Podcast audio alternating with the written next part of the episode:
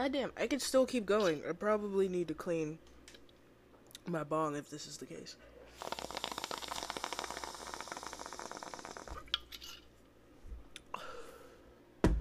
Alright. Hello, everyone. Welcome to the High Wrestling Podcast. Um, I do have some sad news because this is unfortunately the last episode of 2022.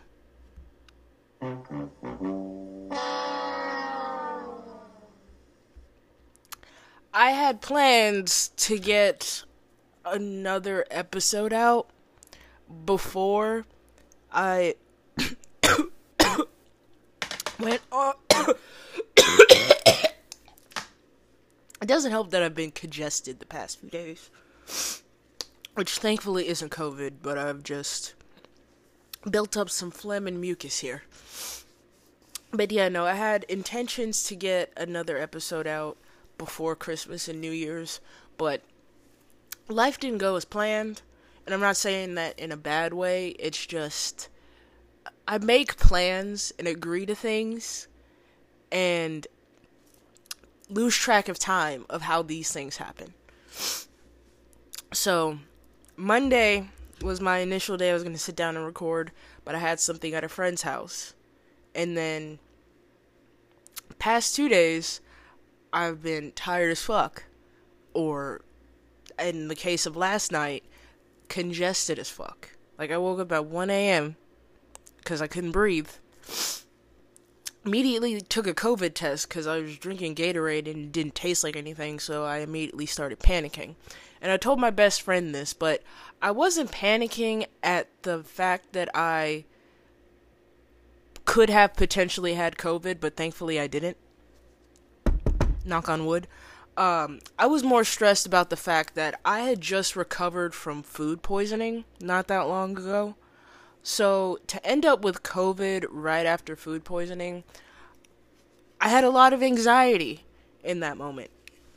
But nope, I just smoked too much. That's that's the fucking problem. Which for my fellow smokers, please invest in mullein, whether it's the tea or the tablets, it'll save your fucking lungs. Because I took a chest decongestant and mullein, and the mullein did more than the fucking chest decongestant. So, my peeps, my peeps, I would look into mullein for my peeps that smoke. Because your lungs will fucking thank you. That wasn't sponsored that's just I take that shit every day, which is why I'm able to be as high as I am all the time. You know, so there's that. Um yeah. Another event that happened, I went to a concert on Saturday and I ended up not staying at my house after the concert. I stayed at my mom's, so each day that I had intended to sit down and record the podcast, something happened. I went to see Ramirez, which not a lot of people may know who he is. Like, you'll probably really know who he is if you listen to either Suicide Boys or you're from the Bay Area, like myself. Two of those things that I do or two of those things. I I do both of those things. God damn, I can't talk. Um, but yeah, it was a fucking lit ass concert. I only went to three concerts this year.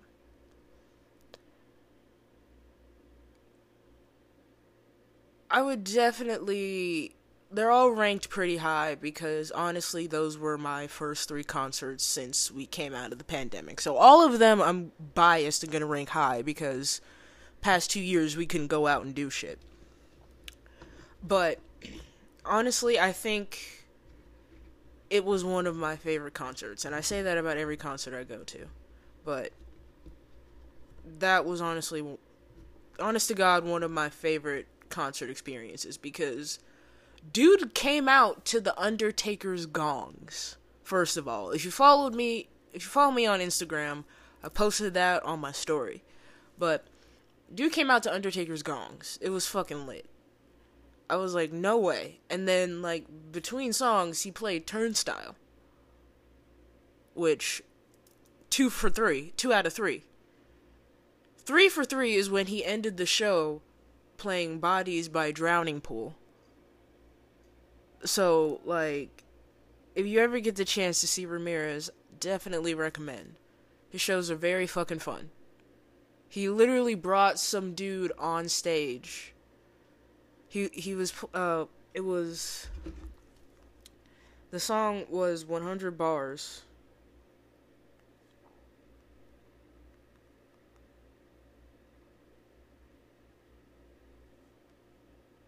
Hundred bars and gunning. He literally asked the crowd, "Is there someone that could rap this word for word with me?" And brought some random dude in the crowd on stage, and he fucking killed it. I have like videos of that too. But yeah, no, that was like one of one of the best ways to end the year, in my opinion. And God, I don't know how to like rank the shows that I went to this year because the first concert I went to was Aly and AJ, and for majority of listeners, they're not gonna you're not gonna understand the connection I have to Aly and AJ. But the too long didn't read version, I grew up an introvert and I was glued to the Disney Channel. So they were one of my favorite things about Disney Channel growing up. And so at 25, if I have the opportunity to see them live when I didn't get the opportunity to see them as a child and didn't really grasp the concept of concerts at that time. Of course, I'm to take fucking advantage of it. You know? So saw Aly and AJ first this year. Then I saw Wallows. And it was very trippy. Because for those who don't know, one of the lead singers of Wallows is an actor. And if you've seen 13 Reasons Why, Goosebumps from 2015 and or Scream from this year. You know who I'm talking about. So, for me to have seen Scream in theaters in January watching him die, Dylan Minnette for those who don't know who I'm talking about. To watch him get stabbed in the throat and Scream in 2022, then go to his concert in April, that was kind of trippy but also a very fun show. If I had to rank the concerts that I, if I had to rank the three, I would honestly say Aly and AJ number one because the fact that I've even gotten to see Aly and AJ live, like that's, if I can equate that to something, if I can equate seeing Aly and AJ live to where it would make sense. It's like being at WrestleMania watching Kevin Owens and Stone Cold or watching Shawn Michaels and Ric Flair. I believe that was WrestleMania. It could have been SummerSlam as well too. Like watching Brock Lesnar break the Undertaker's streak, like being in person for that. Like the most iconic wrestling moment you could think of being in person for that, that is how I felt seeing Aly and AJ this year. So I would rank that number one out of all experiences. Ramirez would be number two, simply because it was just straight vibes. Wallows I would rank number three because I felt way too old for the fan base that was there. Like the demographic that was there, I felt super fucking old. So, I was very uncomfortable.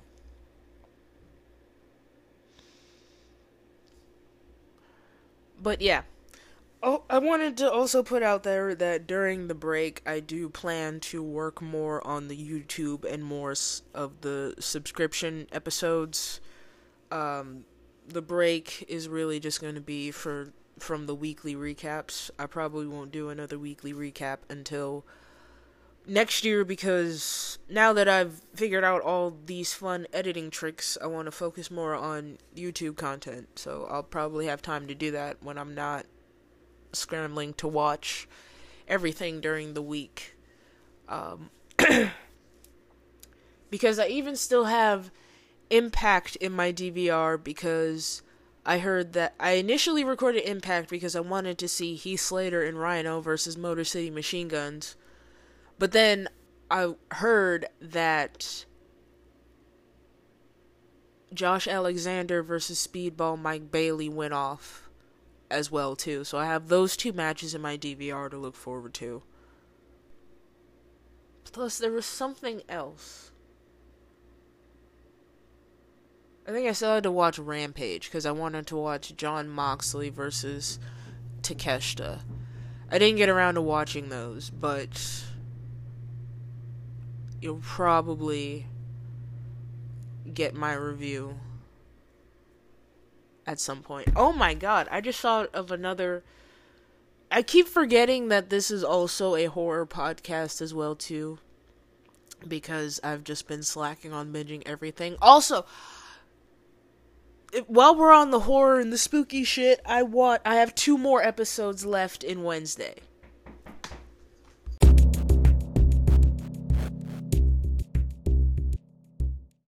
Before I get into Wednesday, I had to take a quick pause because I just received a package in the mail from my aunt.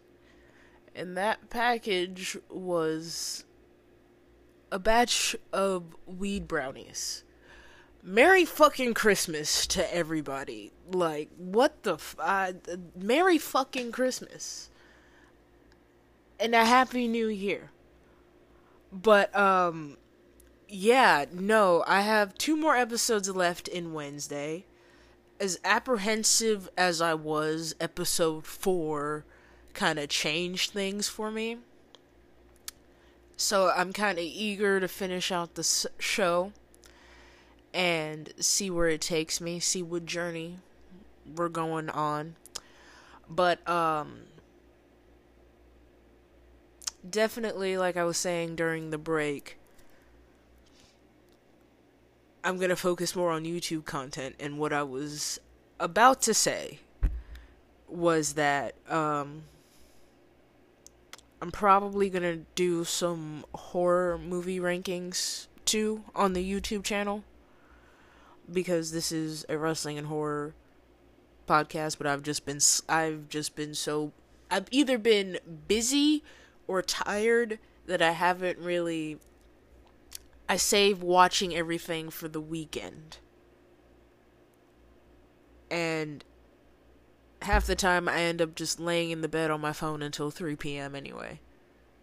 And then I get up and watch everything. So, yeah. But there will be I probably won't p- put out the ranking 2022 horror movies until I watch Pearl and Bodies Bodies Bodies. Like I already watched the I think I said this already, but I watched the dead meat kill count on Bodies Bodies Bodies and it just made me want to watch the movie even more. So and then there's Pearl. And I don't know which movie I want to watch first because the dead meat kill count of bodies, bodies, bodies made me want to watch the movie even more than I already do.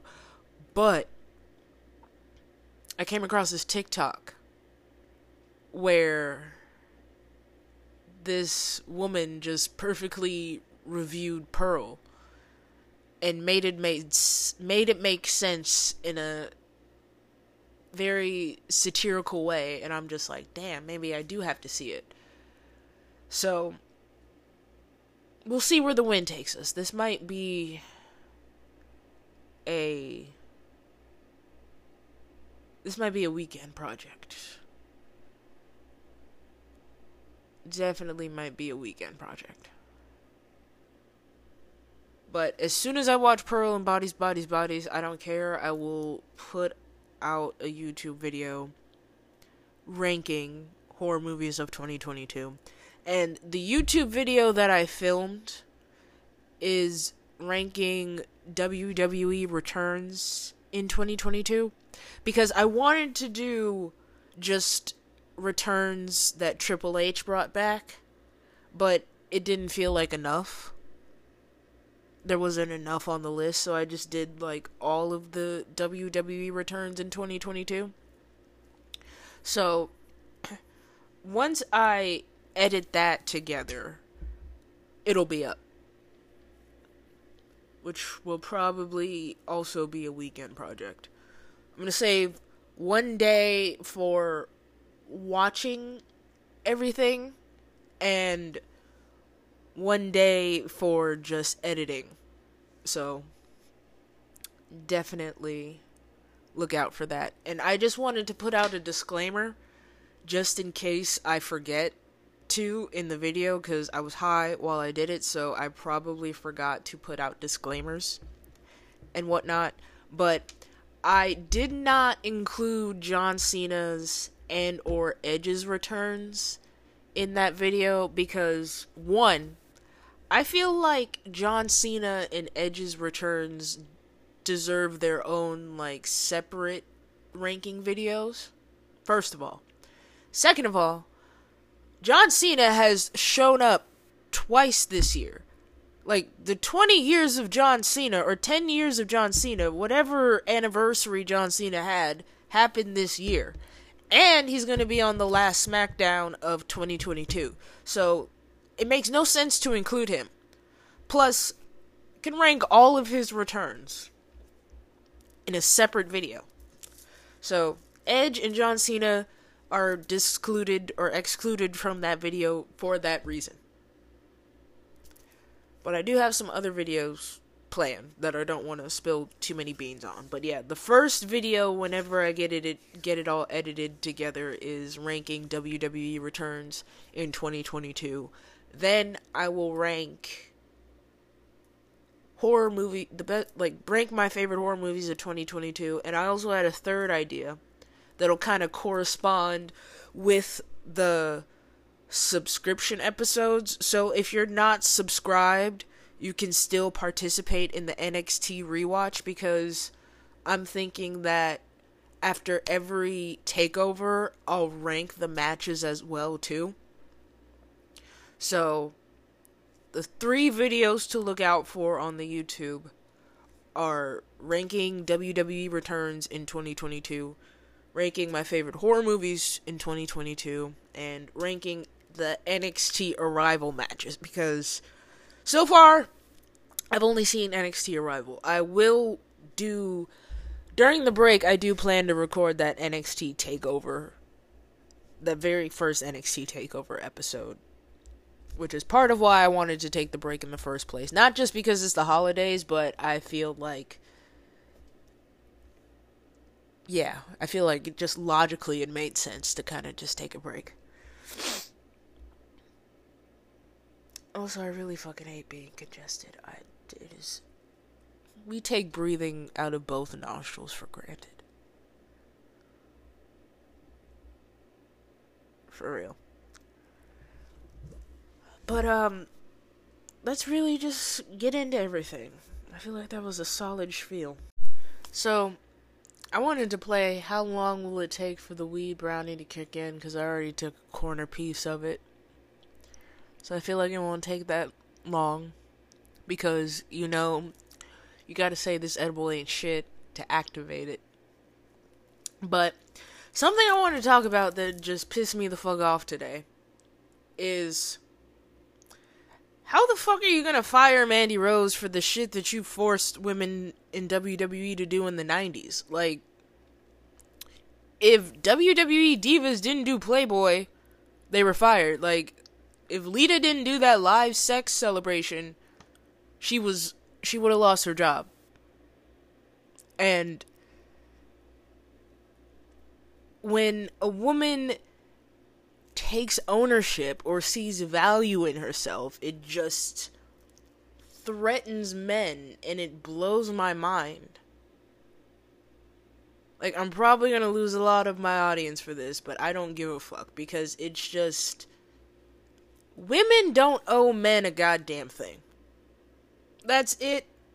no ifs, ands, or buts about it. Like, women cannot be mu- nice to men without them taking it the wrong way. If I'm nice to somebody, they automatically assume I want to sleep with them, and I'm just no. I want to be nice and build a friendship. And it's the that's the shit I was trying to explain when I put out that question and answer thing. Cuz I wanted wrestling related questions and then everybody just immediately started professing their love and I'm just like that's not how this works.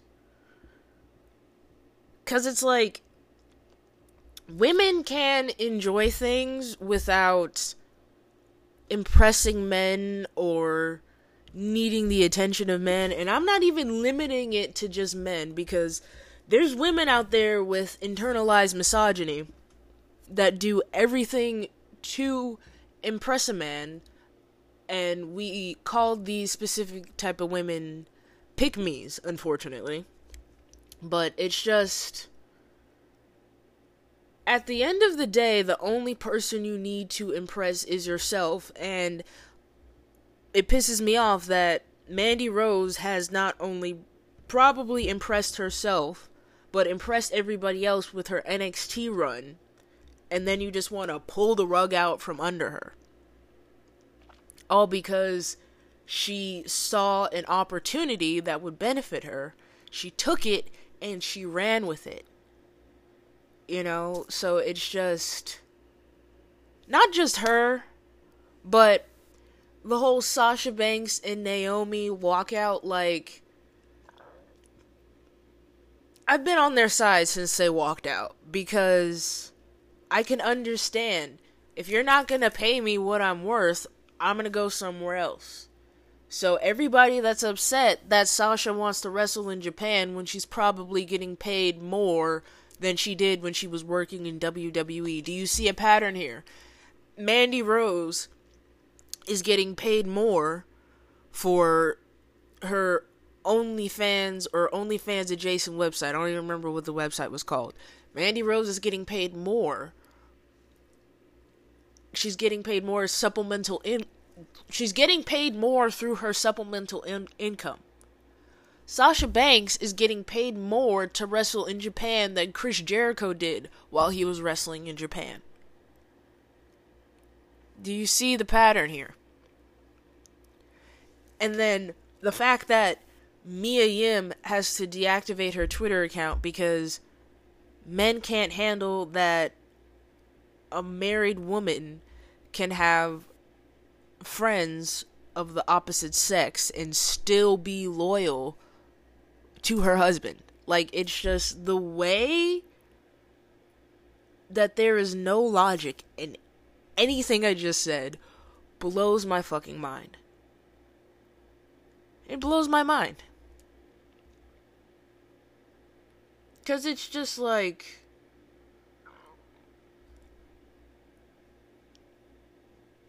women literally can't breathe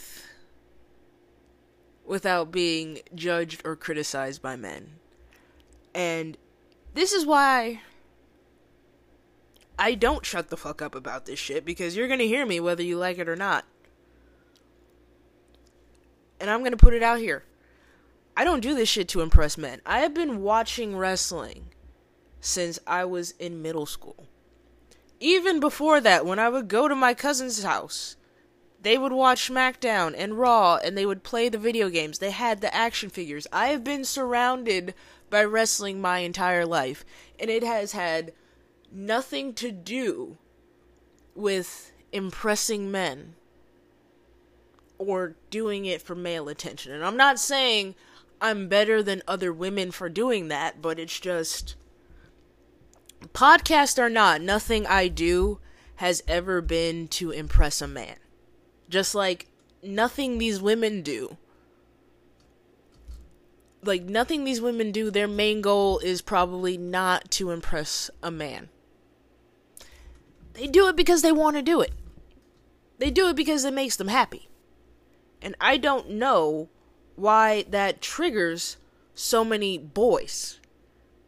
Because if you, if you were really men, you would understand why Mia, Sasha, and Mandy, let alone every woman, not just wrestlers, but women in general, if you were really a man, you would understand why women are the way that they are. And if you can't understand that, that's your own fucking fault. You got to deal with that internal shit yourself. And that also goes for the women. Because, like I said, not everything is to be done to impress a man. You can do it for yourself. It's just, it's a concept that really blows my mind. It's logic that we are all lacking. And again, I'm not saying that to say that I am like holier than thou or better than anybody, but it's just that's how I was raised. That was my personal upbringing. That not everything is for male enjoyment. Like you can do things for yourself. You can be independent. And that part of that is because I grew up an only child. So I kind of know how to do things myself and live for myself. But it's just it confuses me still to this day. And then I also want to circle back to the Q&A thing. I want to know why people thought I would really respond to those love confessions. I don't know any of you. Why would I specific especially because I don't know who sent those messages in, right? I don't know what you expected or what outcome you expected by sending those questions in. Of course, I was going to ignore them because if I say wrestling related questions, that does not equate to expressing your love or expressing your affection. Because I express my love and affection for a lot of things. That doesn't mean that I have to, you know, that doesn't mean anything's going to come of it. And that's the moral of the story. Keep your expectations low. High expectations will get you hurt. Low expectations will get you through life.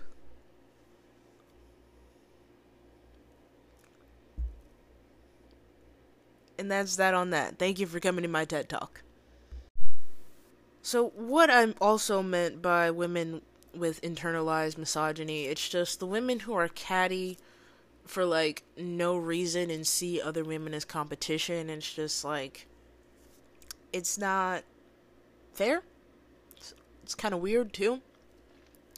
But then just the too long didn't read version of that is that doesn't matter if you're male, female, whatever you choose to identify as your upbringing, where you come from, sexual sexual orientation. It doesn't matter who you are.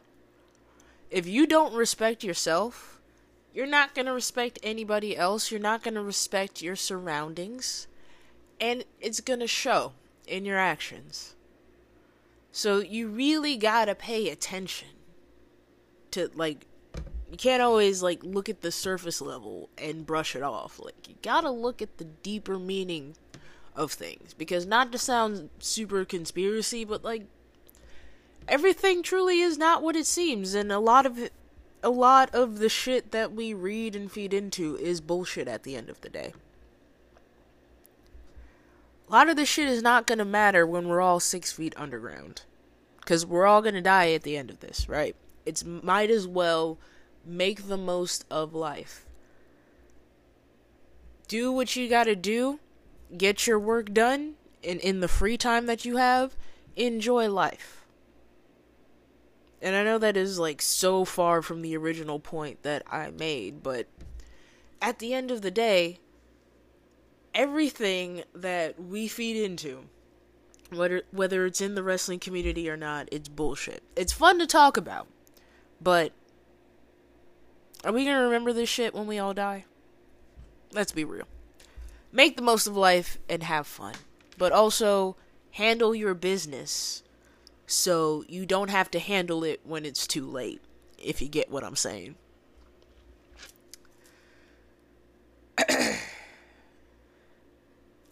okay, I need to change the settings of my fucking screensaver because every time I get ready to talk about something, the screensaver comes up, and we need to fucking change that. I'm getting annoyed.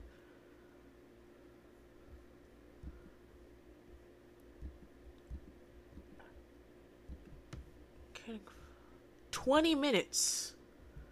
Did that save? I hope it did. Okay, cool. Like every five minutes, it was fucking going to my screensaver. I need my notes. Um, I wanted to provide an update on all of the wrestling events that I'm going to. They're not bad updates, but AEW Fresno is secured. Tickets secured, hotel secured. It's happening. I will be going to an AEW event for real this time. Third time's the charm, because I tried to go to the first LA show, and I was even going to try and go to fucking Seattle, but Fresno secured. Hotel down, ticket down, it's happening. I got my tickets for West Coast Pro, the Three Cheers for Sweet Revenge event. I will be there. New Japan Battle in the Valley is up in the air. Because I have time to make it happen, but it's just a matter of. We'll see. And last but not least, a few episodes ago, I mentioned that I was going to go to Dynamite in San Francisco. However, they announced Dynamite in Sacramento. And if you uh, if you are from the Bay Area or you understand what side of Fast Track I am on, in regards to the Bay Area. If AEW announced a Sacramento show and I don't have to go to Sac- San Francisco if I don't need to, 2 plus 2 equals 4. I am not going to Sac- San Francisco if I don't need to because San Francisco is so unnecessary. It is so busy. It is so loud. As much as I want to go to Revolution at the Chase Center, I hate going to San Francisco unless I absolutely have to go to San Francisco. And I'm born and raised Bay Area. I can say that as a someone proud, born and raised Bay Area. If I I'm not going to San Francisco if I don't have to. And yes, I would go to Fresno before I go to fucking San Francisco. I don't give a fuck.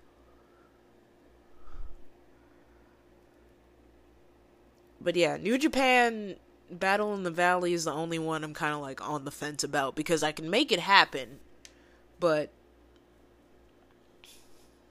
we shall see. We shall see. I did want to look up the results of NXT Deadline and Ring of Honor Final Battle. But first, I want to talk about fucking Roxanne Perez winning the NXT Women's Championship, which made Mandy Rose's firing look a lot more sketchy than it was because it's like, okay, you have her drop the title and then the next day you announce that she's fired. That if that is not weird, I don't know what is. But not to discredit Roxanne Perez because from the little bit of NXT that I watched this year, I think I watched her and Cora Jade at um wait, hold on. What NXT event was that? It wasn't Deadline. I don't think it was Stand and Deliver. It wasn't no I feel like it was the pay-per-view after Worlds Collide. It was definitely Cora Jade and Roxanne Perez. It was the one after.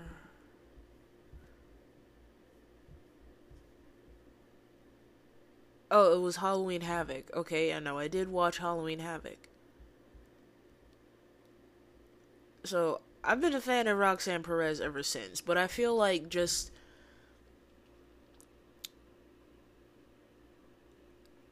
I feel like what made that moment for me is the fact that Booker T trained her and he was on commentary for not only the Iron Survivor match, but her NXT title match. That kind of made it better.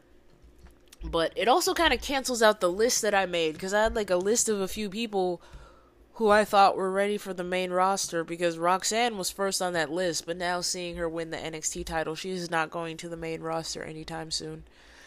Um, am I gonna start watching NXT f- just for Roxanne Perez? Maybe. We'll see.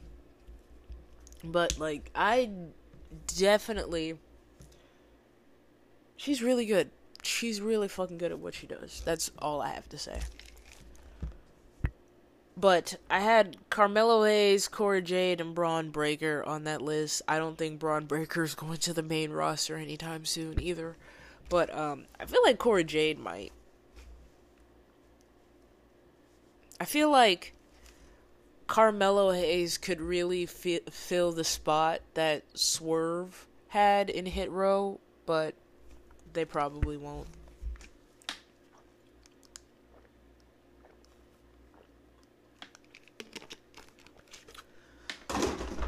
That was me recycling, sorry. But um, NXT deadline.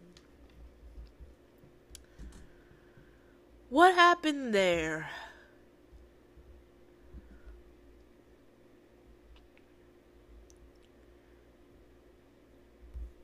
I low key actually want to go back and rewatch it.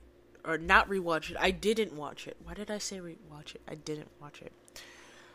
Want to go back and watch it because I just renewed my Peacock subscription. So it's not like I can't go back and watch this. So definitely will probably be live tweeting a lot of the things that I'm watching during the break. I won't be talking about it in an episode, obviously. So expect a live tweet of NXT Deadline. Or maybe, no. I feel like it's. I was gonna do like a live watch episode for subscribers, but no, I might just live tweet it. But the thing about me when I'm high, because I watch a lot of wrestling while I'm high, I don't really remember to tweet every time something significant happens. So, yeah. But um if I don't live tweet it, I might do a ranking video. We'll see. We'll see. I do everything high, so keep your expectations low on how quickly things will pop up. So, low expectations will make this whole experience easier.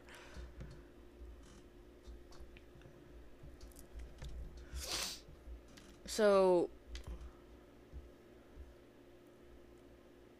does the Iron Survivor equate to Oh, never mind. My question was answered. Because I was going to ask, does the Iron Survivor mean that they're going to get their championship opportunities? And literally, the aftermath section of the Wikipedia page says they'll get their respective championship matches at New Year's Evil. I like that they are repurposing all the WWE like Attitude Era or Ruthless Aggression era pay per views for NXT. I love that personally. But so far for that, so far from New Year's Evil, we got Bron Breakker versus Grayson Waller, and I feel like Grayson Waller might win just so Bron can go to the main roster, but he might also retain. I feel like that could go either way.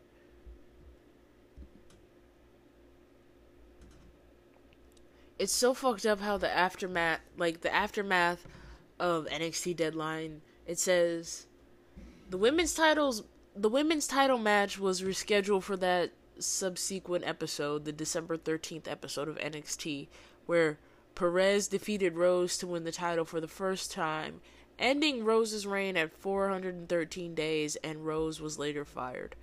That's a fucked up way to end that. To close out that sentence.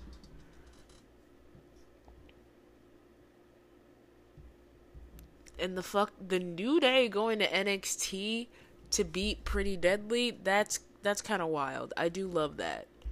And Big E doesn't return at the Royal Rumble, I would love to see him make a return and reunite with the New Day during an episode of NXT.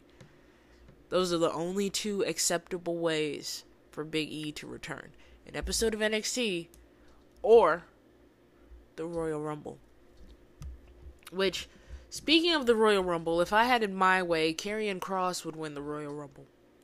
And Rhea Ripley would win the Royal Rumble for their respective genders. Because they have the men's and the women's Royal Rumble. But realistically, I think it's going to be The Rock and Rhea Ripley because they want The Rock versus Roman Reigns at WrestleMania, which makes the most sense considering WrestleMania's in Hollywood. But also, you can't tell me that John Cena is not showing up on the final Raw of SmackDown to not announce himself as an entrant for the Royal Rumble. Mark my words. Mark my fucking words. I will put it on Twitter right now. I will put it on Twitter right now. And I will come back to that tweet on the final on the final episode the final smackdown of 2022. I will come back to that tweet. Why is the Batman trending? Is is there something new happening? Oh, they just said it was the best movie of 2022. I agree, but Barbarian.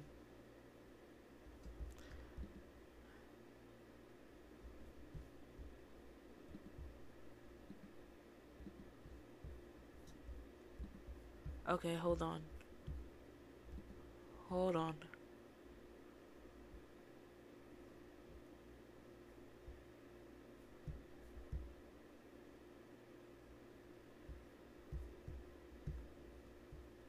Hold on.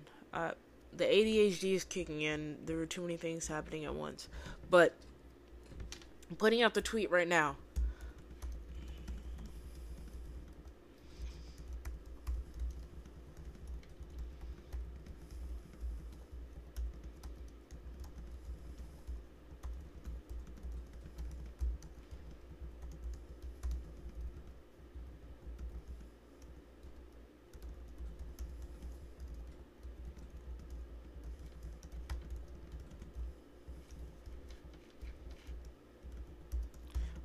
What if instead we get John Cena versus Roman Reigns at WrestleMania?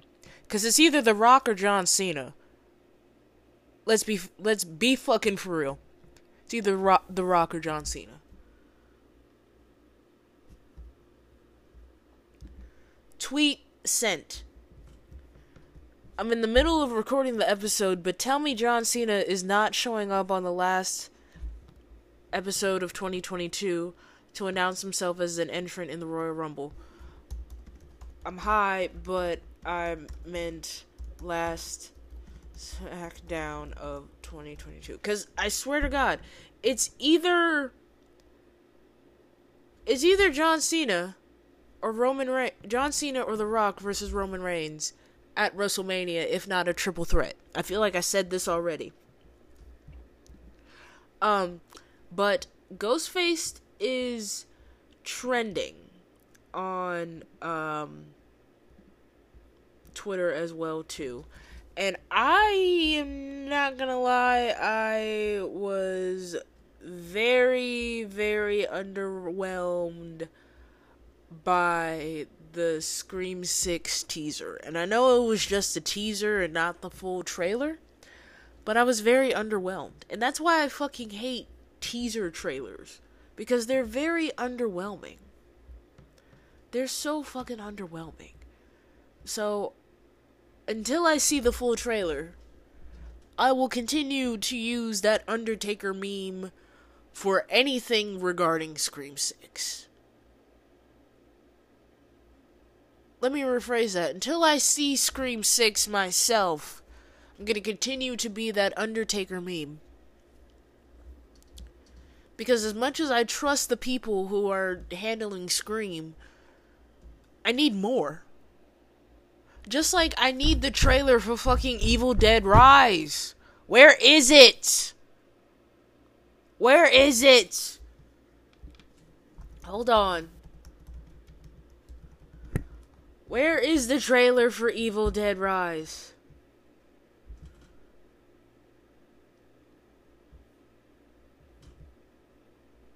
Wait. No, that's a different.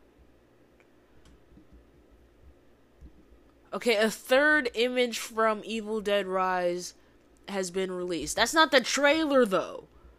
Okay, listen. This is how stressed I was when they announced the Halloween remake and there was no trailer yet. Like I I'm so fucking stressed. Where is the fucking trailer? Oh, it's coming out April 21st. I'll be 26 by the time that movie comes out. That's crazy. Oh god, I'm going to be 26. Oh, I should have never said that. I'm so stressed. Where's the trailer?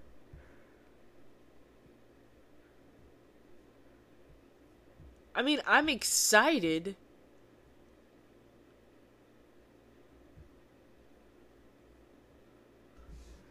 God damn it. Where is the trailer?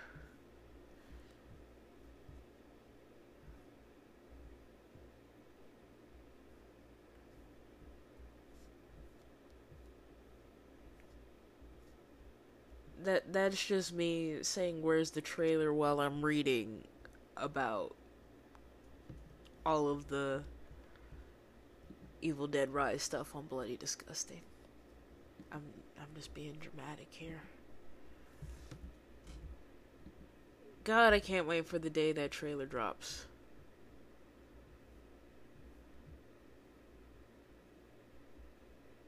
Also, Saw 10 Jesus Christ.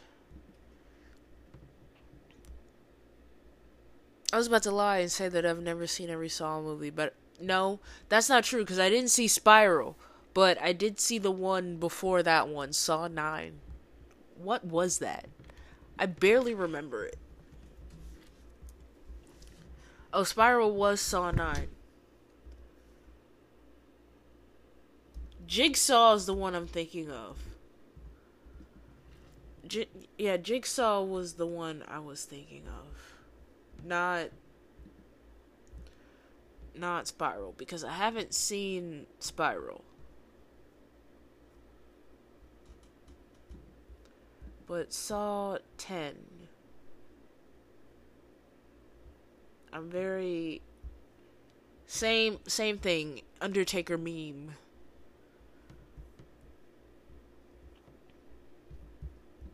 very Undertaker meme about what is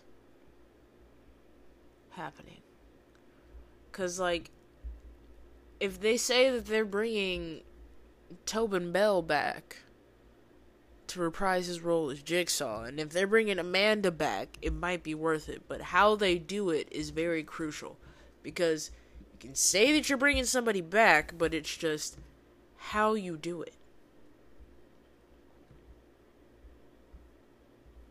I'm catching up on bloody disgusting stuff.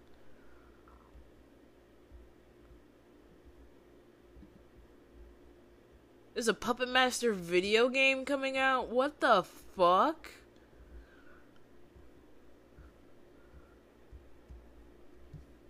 Also,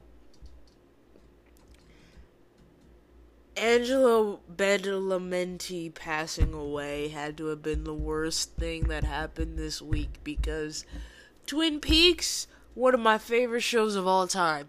The soundtrack to Twin Peaks one of my favorite albums of all time. The Twin Peaks theme song fucking slaps.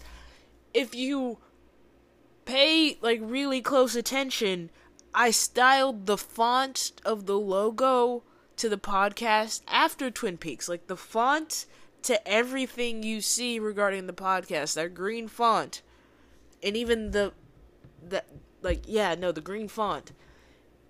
Legit styled after Twin Peaks. It is fucking I'm st- still gutted like there's only been three celebrity deaths, including this guy and Angelo Badalamenti, that have really like gutted me and like devastated me. Mac Miller and MF Doom. That was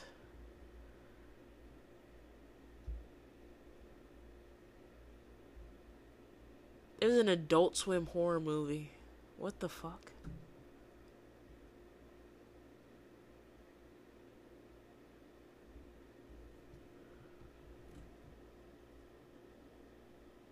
I fucking love Adult Swim because everything is just not what it seems with Adult Swim.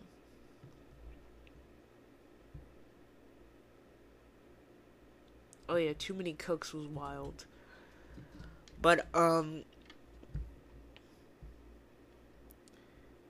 yeah, let's get back on track. Although I am excited for how gory Scream 6 intends to be. Because I hear it's going to be gory, and that pleases me.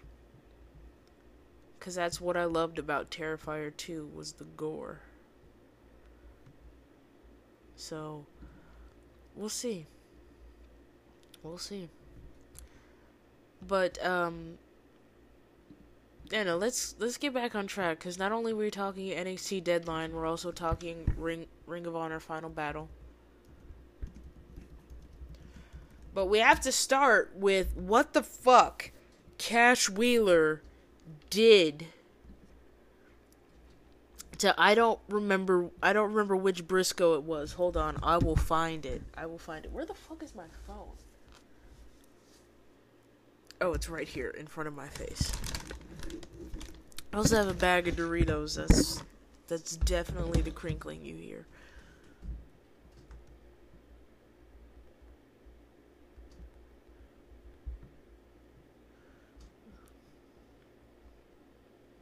I will go find it.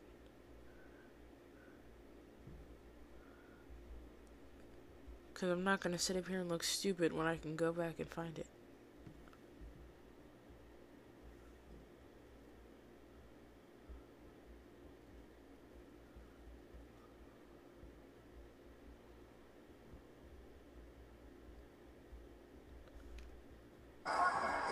I keep forgetting I'm connected to the speaker. Who who is that? It doesn't say which one it is.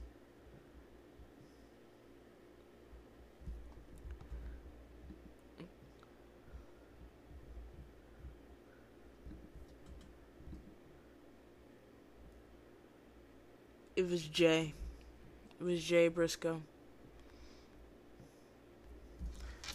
Yeah, no, it was Damn. Yeah, no. What Cash Wheeler did with Jay Briscoe with that fucking dog collar. First of all, what the fuck? What the fuck? And now I'm looking at the results on Wikipedia.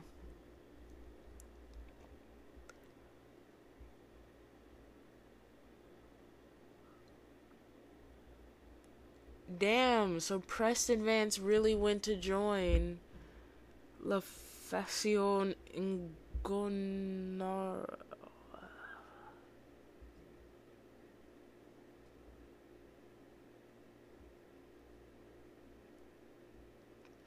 I'm gonna butcher that if I try again. I want to apologize because I know the fuck I'm gonna butcher that. But that makes sense because Andrade is injured, huh? Yeah, he is.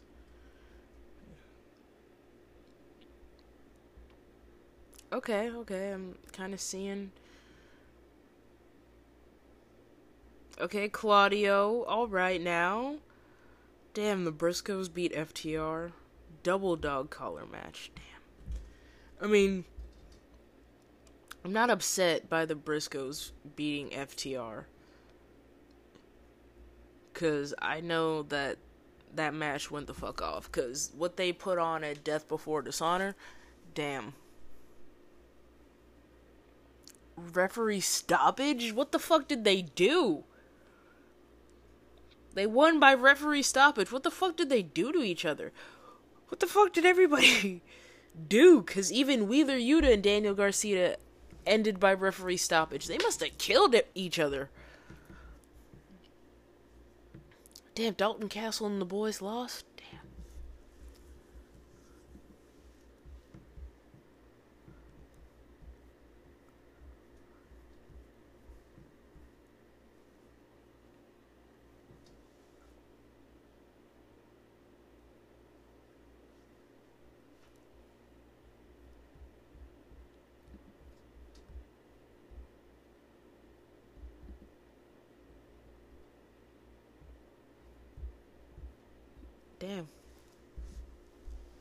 Sorry, I was reading and catching up on the results because also I read that um they're doing the Honor Club subscription service and that's exactly what they needed. If not a weekly show for Ring of Honor, a platform to go back and watch old Ring of Honor. Like I feel like that's exactly what they need for shit to. Yes. Wow, I think the brownie hit because I am very incoherent right now. So, the brownie has definitely kicked in. For one. But, I think the match I really only cared to see was, or the matches I really only cared to see at Final Battle were the Briscoes and FTR, and also Samoa Joe and Juice Robinson. Which I will definitely, definitely be watching the Briscoes and FTR. Because why the fuck not? It needs to be done. Need to complete the trilogy. So, two things that I forgot about or instead of forgot about, I should say, didn't consider, is Cody Rhodes also winning the Royal Rumble. So, if not The Rock or John Cena, because I personally believe that John Cena will be involved in the Royal Rumble in some way. And that The Rock will be involved in WrestleMania in some way along with John Cena because again, WrestleMania is in Los Angeles, Hollywood. The two of them have to be involved or it won't make sense. But if WrestleMania is a two night affair, doesn't mean we can't get Roman Reigns versus Cody Rhodes on one night and Roman Reigns versus John Cena or The Rock or both on the other night. So it, it don't time it, it can be remained to tell. I, that didn't make any sense. Only time will tell. Only time will tell.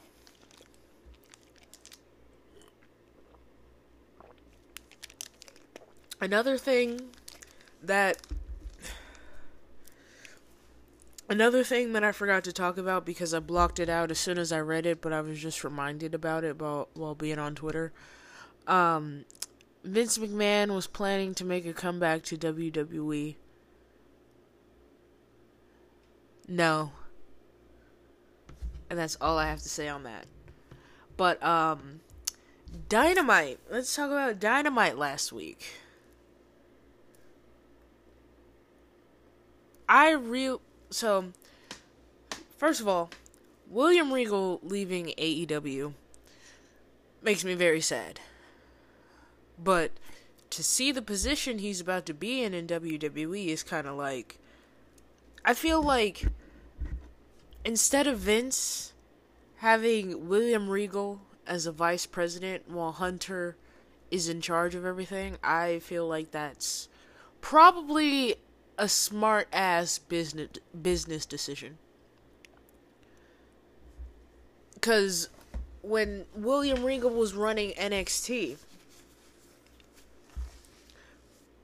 or he was the general manager of NXT, absolutely, he was fucking killing it. So imagine what he would do as vice president. You know? Especially under Hunter. Although I am mad at Hunter right now for I'm mad at WWE for what the fuck they did to Mandy Rose. But I read a little bit more about it, but I'm still mad because doesn't matter how risque the content was, it was the same shit that this company forced women to do in the 90s or else they would get fired. Now that they're willingly doing it, you want to fire her because she's making more than she is under her contract and you can't profit off of it. And also, fuck whoever leaked her shit because there's a reason you gotta pay for those OnlyFans and those OnlyFans types of sites. So that shit to not be leaked. Like,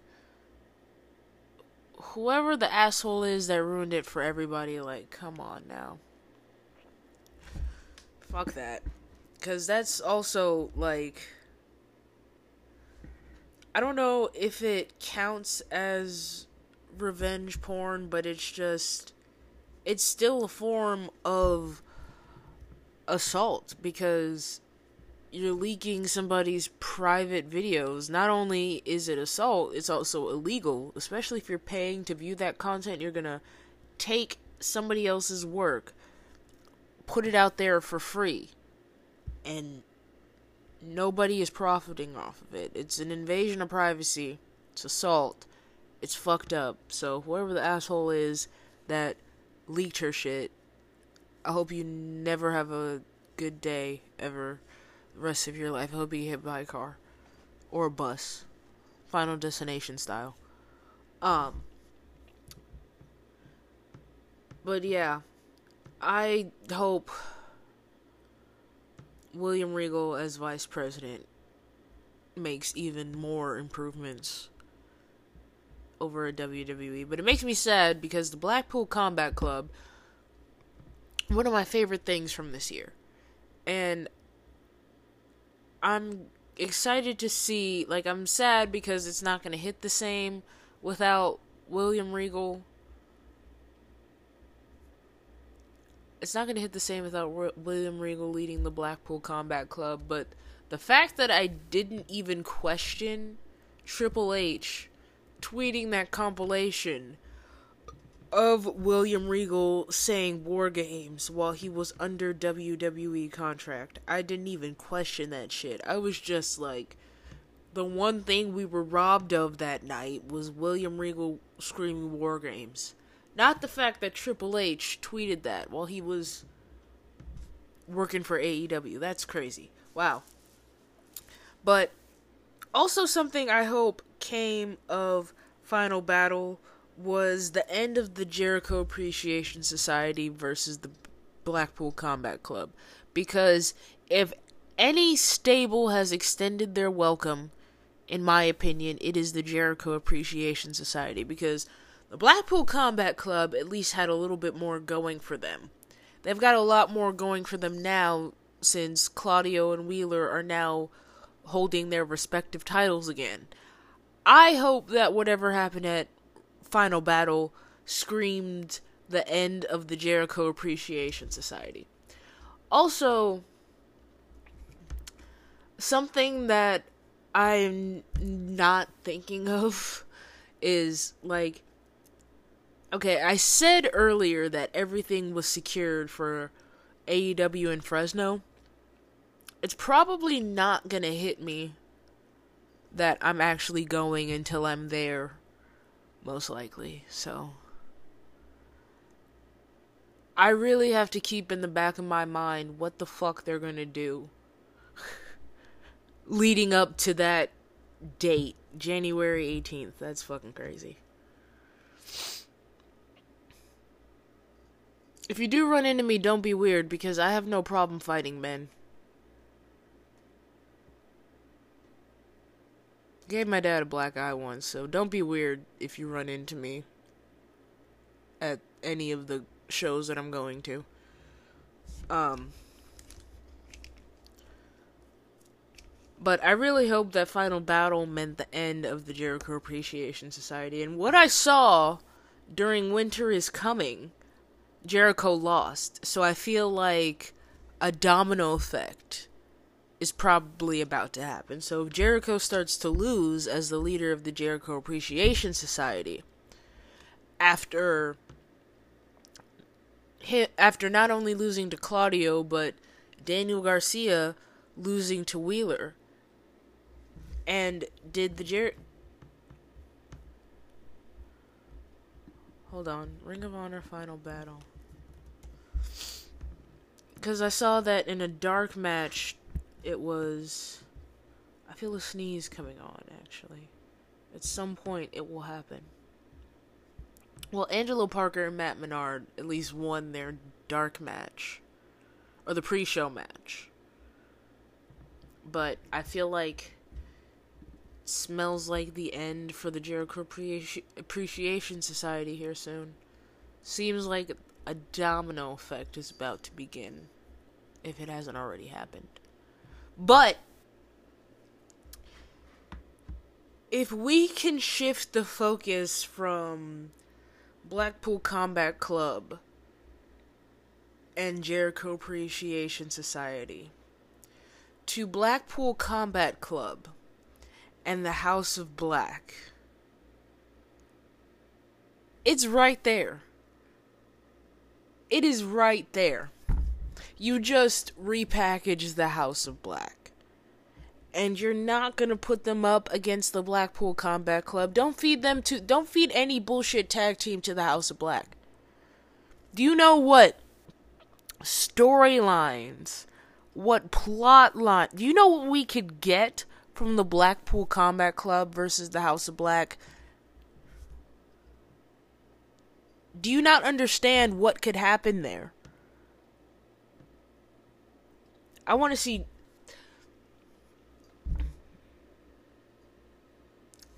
If the Elite and Death Triangle can get a best of seven, why can't the Blackpool Combat Club and House of Black get a best of seven?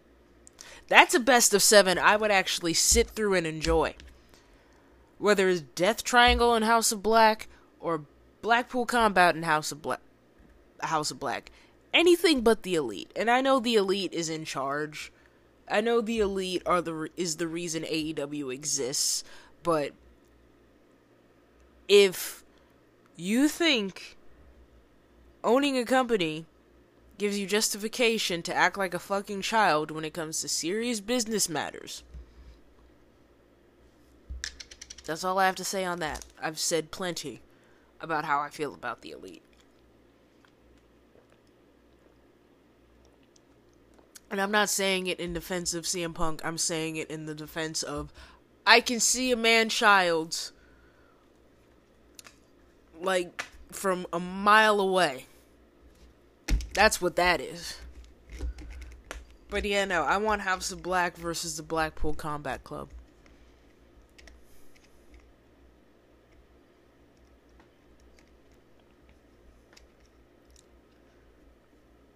Stop having the House of Black interrupt other tag teams and start them feuding with the Blackpool Combat Club. That's that on that. I also want to talk about even though I know knew Ricky Starks was not going to win the title or the Dynamite Diamond ring, it was the fact that Ricky didn't even get a chance to breathe after he won before MJF's fucking music hit. And I hope this feud is not short lived because when MJF did his thing on the mic and Ricky Starks dished it back times 10. I want to see more of that. Like, I don't give a fuck.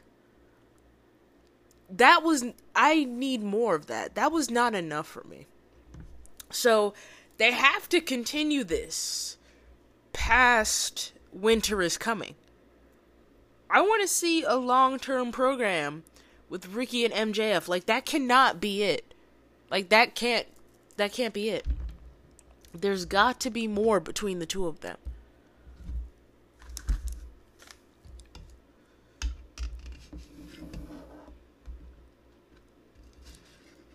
I made a note that said if MJF retains after that promo battle that they had, that Tony Khan is immediately going back to being public enemy number one, I actually still retract that statement. Because not only is the beef ended because I'm just finally going to an AEW show and he's finally so- showing some respect to the West Coast, NorCal more specifically. It was smart to not have Ricky win, and I understand why the choice was made to not have Ricky win. And it's as much as I want to see Ricky Starks hold the title again I don't think he is the one to dethrone MJF. As much as I want it, I don't think he's going to be the one to dethrone MJF. This feud is entertaining as fuck. And a, t- a title doesn't have to change hands for a feud to be entertaining as fuck. And that's how I feel about this uh, this feud. I would like to see more promos back. I would love to see them go back and forth on the mic way more cuz that I I needed more than just what happened. Like I need I need Ricky Starks to go the fuck off on the rampage following Winter is Coming. Because I I just want to hear them go I just want to hear them go promo for promo. I don't care who I don't care if MJF retains a second time, a third time. I just want to hear more. I just want to hear them go promo for promo. That's the best part about this feud. Because I'm not to lie. If I was in MJF's position after what Ricky Starks said to him, I would have sat my ass down and shut the fuck up. Shut the fuck up. Cuz I am a firm believer that if you dish it out, you should be able to take it. Hands down. Like, it's not fair that people get to be assholes, but no one's allowed to be an asshole back, you know? And I'm not saying MJF is an asshole because you can never tell where the gimmick starts and stops with MJF. But that's just me talking about people in general. Like, if you are an asshole and you're going about you're going about life being an asshole you cannot be surprised when that shit is dished back to you or reflected back to you whether it's in gimmicks and shit such as MJF versus Ricky Starks or in real life. What you put out is what you get back. MJF has probably finally met his match in Ricky Starks. And he cannot be shocked about that because he's been putting out that energy since day one.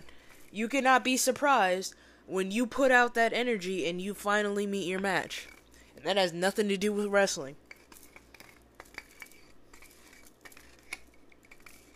And I kind of just like.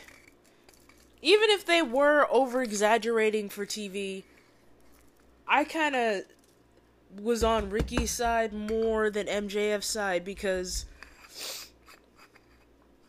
as an only child, I obviously grew up spoiled. And in my early to mid 20s, I started growing out of that shit because at some point you gotta grow out of that shit. So, as a former spoiled kid who learned the importance of hard work, if I was Ricky Starks, I would have beat the fuck out of MJF because I'm not gonna lie. I look back at myself when I was a spoiled little bratty bitch. I wanted to beat my own ass. And I get it. I absolutely get it. So, that's that on that. You also, like, something else. You also gotta be able to call yourself out and, like, not take yourself so seriously. That's why I don't really care. Like, if, if you haven't been able to tell by now, I don't care about much. Because not only have I called myself out over my shit, there is nothing that anyone could say or do to me that is worse than what I have said and done to myself in my 25 years of living. Like, if you think you're hurting my feelings, you should hear what goes on in my brain on a daily basis. There's a reason I'm on antidepressants, everybody. So like I I have very very very thick skin. And it's very scary, but you know, there's a reason. You got you got to stay strong. And speaking of thick skin, you really thought Darby Allin was going to win that match against Samoa Joe? What the fuck? You really thought that was gonna happen? Comedy. Hilarious.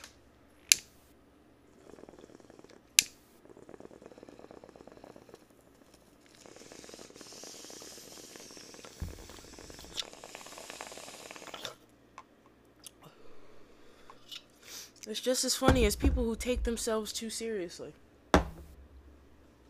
Life is too short to take things way too seriously. On the surface, it may look like I take shit seriously just because I'm very serious about my responsibilities and handling my responsibilities. But at the end of the day, when if my responsibilities are handled and taken care of, I don't give a shit. My to-do list is completed, and all of my work is done, I do not give a shit.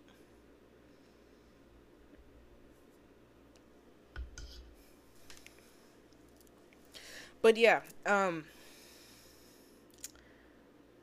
Samoa Joe versus any sort of high flyer. First of all, when they announced Samoa Joe versus Darby Allin, I automatically knew that man was not gonna win. Darby Allin was not gonna win.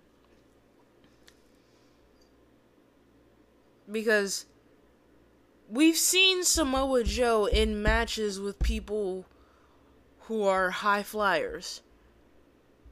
And that's not me trying to sound like Braun Strowman when it comes to these flippy floppers. But if we're being fucking realistic, if you watch a Samoa Joe match, when somebody tries to do some shit off the top rope, he just walks away.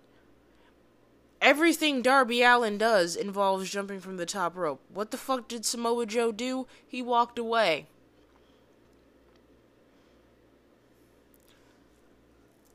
And I just also cannot take Darby Allin seriously because I don't know if anybody remembers, but he had a whole bitch fit about Cora Jade skating to the ring like he was like he invented skateboarding or whatever and i'm just like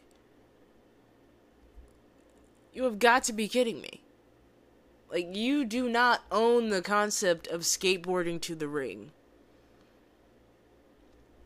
like if Cora Jade wants to skateboard to the ring and use a skateboard in her gimmick, by all means, let her do it.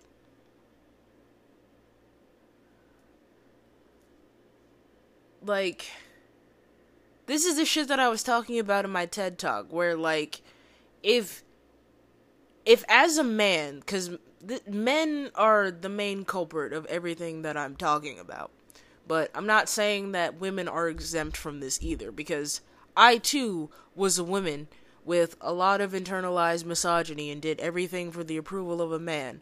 But then I grew up and realized not only do I have daddy issues, I also have mommy issues. That's something I have to address for myself as an adult. And I'm not going to sit up here and pretend like that shit doesn't exist because we all have parental issues. But this is the shit that I was talking about in my TED Talk where you cannot be nice to men. Like, because men are so threatened by the idea of a woman enjoying herself or being so confident in her body that they feel the need to humble her. When it's none of your business, first of all. And it's an obvious sign that you need to work on your self esteem. Because if you feel that you are so holier than thou that you f- have to unjustifiably judge somebody, or feel like a woman enjoying herself is a threat to your masculinity, you're a bitch. That's it, that's all. Because it's it will never make sense to me how like when men do something, it's completely okay. But when women do something and actually enjoy it as much as a man, it's a problem. It makes men look like complete bitches. Like it it's some like it blows my mind cuz men think that they're tough or they're doing something by humbling women but it just makes you it makes you look like a bitch. Like if I as a woman have more if I has if I I can't fucking talk. But if I as a woman have more big dick energy than a man, it's not going to work. Like if I could walk all over you, it's not going to work. And I'm not saying I'm justifying abuse and being put in my place, but you cannot be afraid to tell a woman no. And you can tell a woman no without degrading her or humbling her. You can be respectful. There's a way to do things without looking like a bitch. Long story short. But it's just, it will never make sense to me how it's okay when a man does it, but when a woman does it, it's a fucking outrage. It's the end of the fucking world. Like, it's just. You cannot be that scared of women. It's comedy to me. How scared men are, are of women. It just. It's fucking hilarious, but it's also like. You being scared of women isn't gonna make women want you anymore. First of all, let's be fucking be fucking for real. But all I gotta say is if you feel like a woman enjoying herself is a threat to your masculinity, you're a bitch.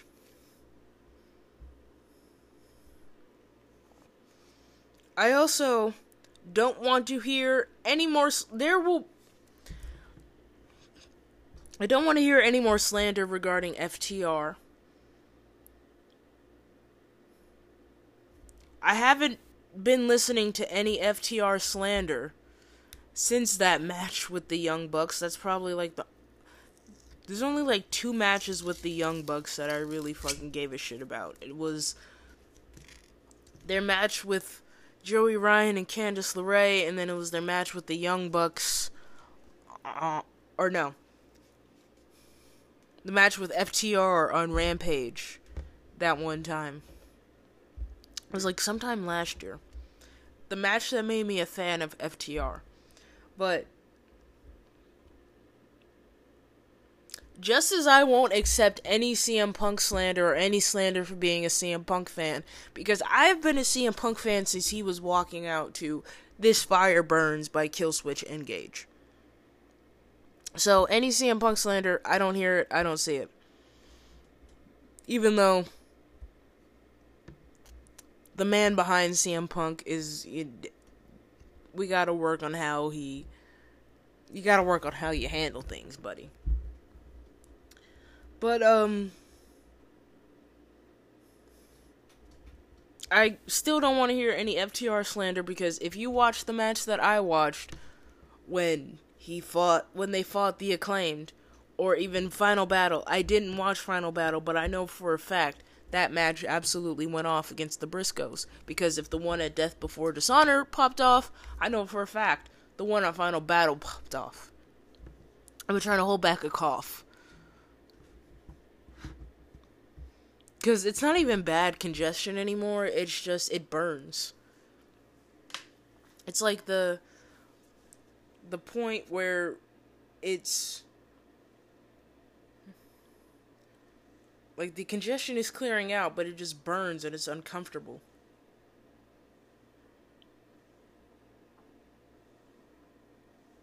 Also, I really don't care to see a Jon Moxley versus Hangman Page feud, if I'm being quite honest. I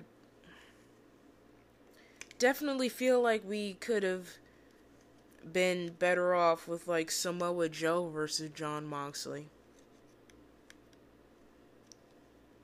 I would have rather like I know Samoa Joe was in a feud with Wardlow right now. But if we could at least get Samoa Joe versus Jon Moxley on like a fucking episode of Rampage or something. Have it be the opening match of a Dynamite. Then, like.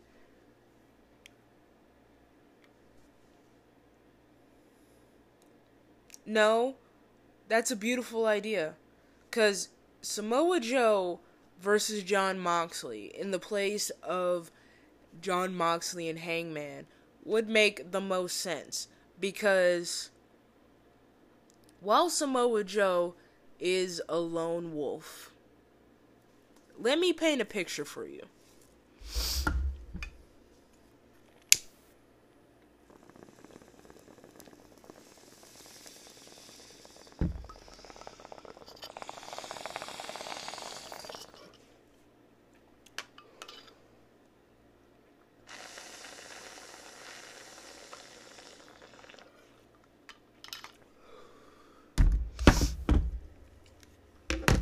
So let me paint a picture. Samoa Joe versus Jon Moxley. Let's say Mox wins. Because, first of all, let's get some. Let's get Samoa Joe versus Jon Moxley in a submission match, first of all let's have Moxley win. Or no. Have Samoa Joe win the first of the trilogy. Then maybe Okay, no. Have Samoa Joe win the first of the trilogy because this can only work as a trilogy of matches. Have Samoa Joe win the first of the trilogy then when they have their eventual rematch, challenge for the TNT title. Jon Moxley takes the TNT title off of Samoa Joe. So the Blackpool Combat Club is strapped in gold. But when Samoa Joe does the aftermatch beatdown, because that's obviously coming, Wardlow can come to the rescue for Moxley, so we don't lose that Wardlow and Samoa Joe feud. Which Wardlow aligning himself with the Blackpool Combat Club could set up some solid matches, but I don't know who Samoa Joe could align himself with to even out the score of the Blackpool Combat Club. So that's the only fork in the road. But Wardlow being, or not not being, but having Blackpool Combat Club in his corner during this feud with Samoa Joe, that would be a power fucking move. And then I absolutely can't wait to see fucking Jamie Hayter versus Hikaru Shida because we're gonna forget that Jamie Hayter was legit a fucking beast in Japan. We're gonna block that from everybody's minds. Like, those two women are gonna tear the house down. Absolutely. I can't wait to see it.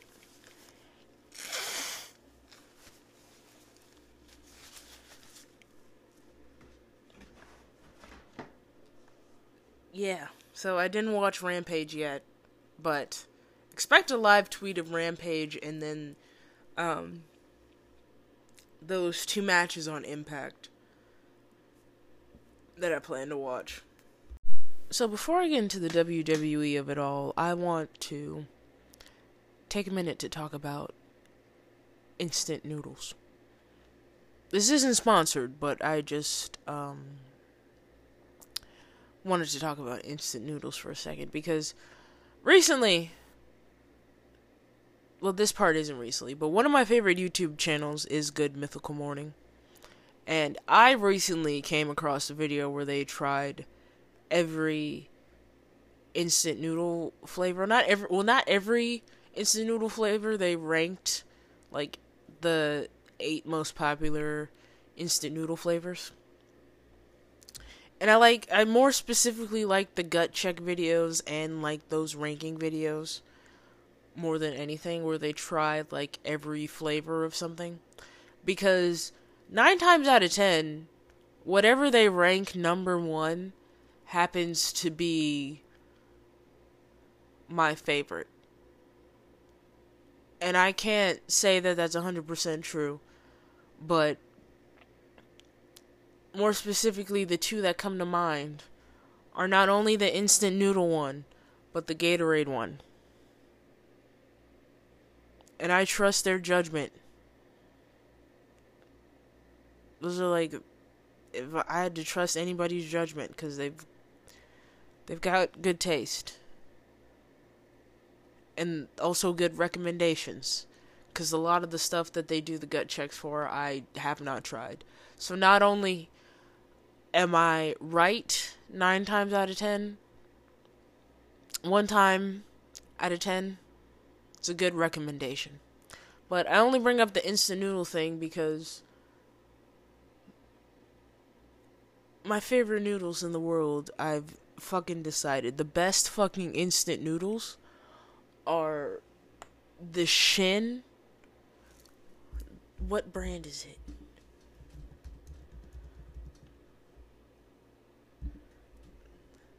the Nong Nongshim Shin Noodle Ramyun. The spicy. I can eat that as much as I can eat the Jersey Mike's spicy Italian. Or spi- not the spicy Italian. The original Italian. God fucking damn it. That brownie hit a while ago but the f- the fucking Nongshim non shim shin original spicy ramen. I bought the family pack recently, and I'm just, cause you know there, there's the classic cup noodles. There's the classic, like top top ramen, the the Nissin, the Maruchan cup noodles is a close second. Um, I just want to say that if you eat any shrimp flavored instant noodle, you are banned from all of my establishments. I don't care who you are. shrimp flavor has got to be the bar- bottom of the barrel of any instant noodle flavor. It's chicken or bust. I might give you a pass with beef, but it's either spicy noodles or chicken. That's it. That's it, that's all.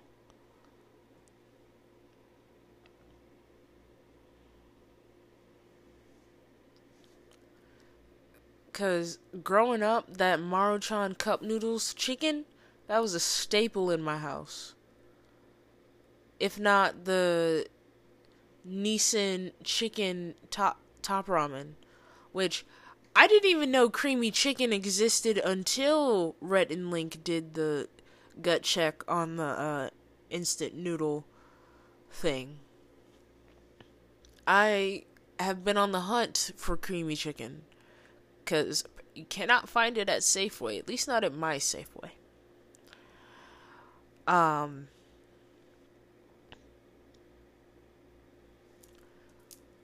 but the Gatorade video, lemon lime, that is.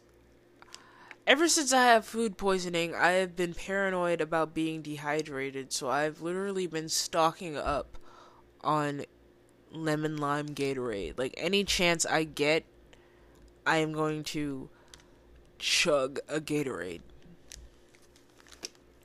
Like right now, for example.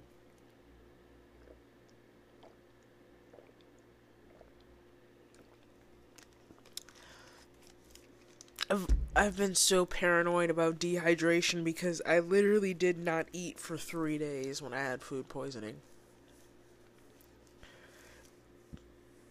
it was just Gatorade and water, and I dead ass. I was throwing water up. It was that bad. Like, I was in. I don't even know if it was truly food poisoning. Because, to be fair, it was my first time having food poisoning. And I didn't really necessarily know what to expect with food poisoning. But if there's anything I learned from the experience, make sure that you reheat your leftovers all the way. For one. Um, but yeah, no, it's not like I really knew what to expect with food poisoning. But when I tell you I was down bad and down for the count, I was in so much fucking pain. I couldn't, I would drink water and I would throw it up like five minutes later. It was fucking terrible. Like, what are the symptoms of food poisoning?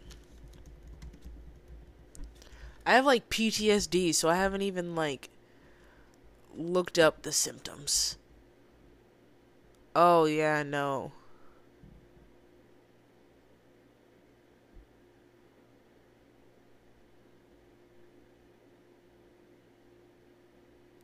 No, I was down bad because I had all of these symptoms. But if anybody else who has food poisoning can attest to this,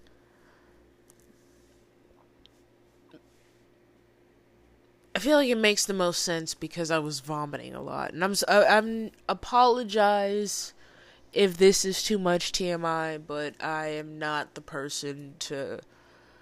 I'll give it to you straight, no chaser. I don't give a fuck.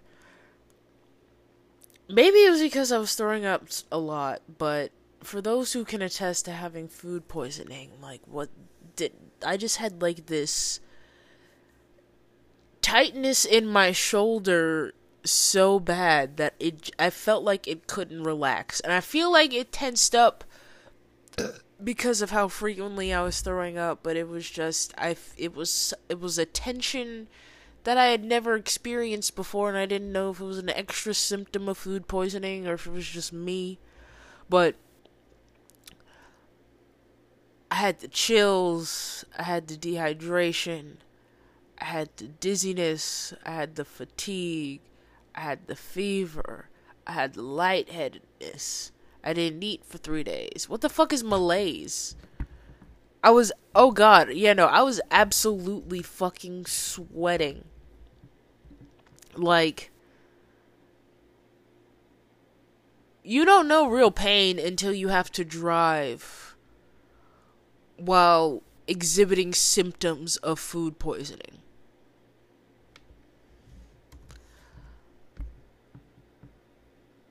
I, yeah, no, I was definitely dealing with some malaise, god damn it.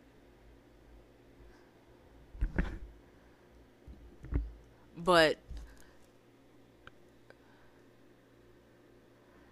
you know, driving while experiencing the symptoms of food poisoning because I I was at a friend's event and then the symptoms hit and I had to leave early. And I lived damn near an hour away from said friend.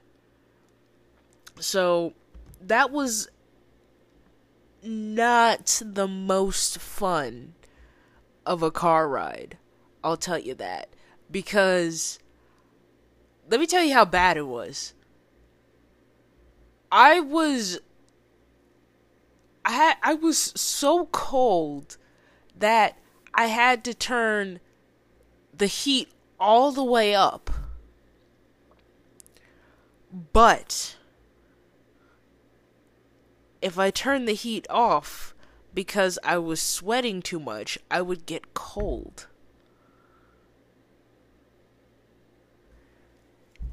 It was not. It was not fun.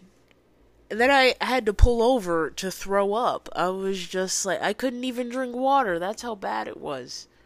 So ever since then, I've been paranoid about dehydration. So I've been throwing back Gatorades like it's fucking tequila. Because water water isn't giving me that extra umph.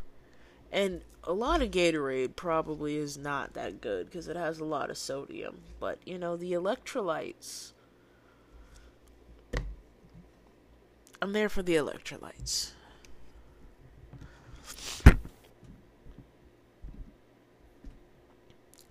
But um, let's let's talk about WWE because not only am I going to talk Raw and SmackDown, I've got some early WrestleMania predictions.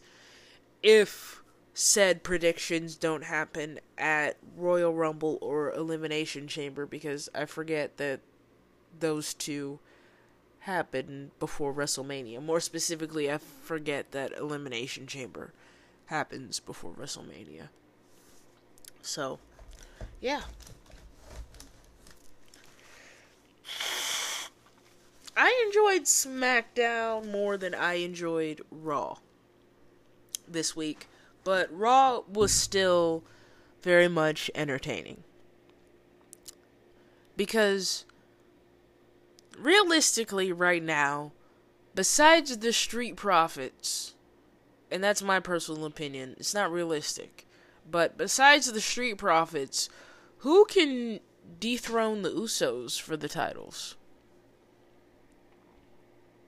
Is there anyone that can, you know, step up to the plate besides the Street Profits? Because I'm still with my theory from last episode where the Street Profits should get in a program with the Usos for the titles. Because if the New Day are in NXT right now, there's nobody. There's honestly nobody else but the Street Profits, in my humble opinion.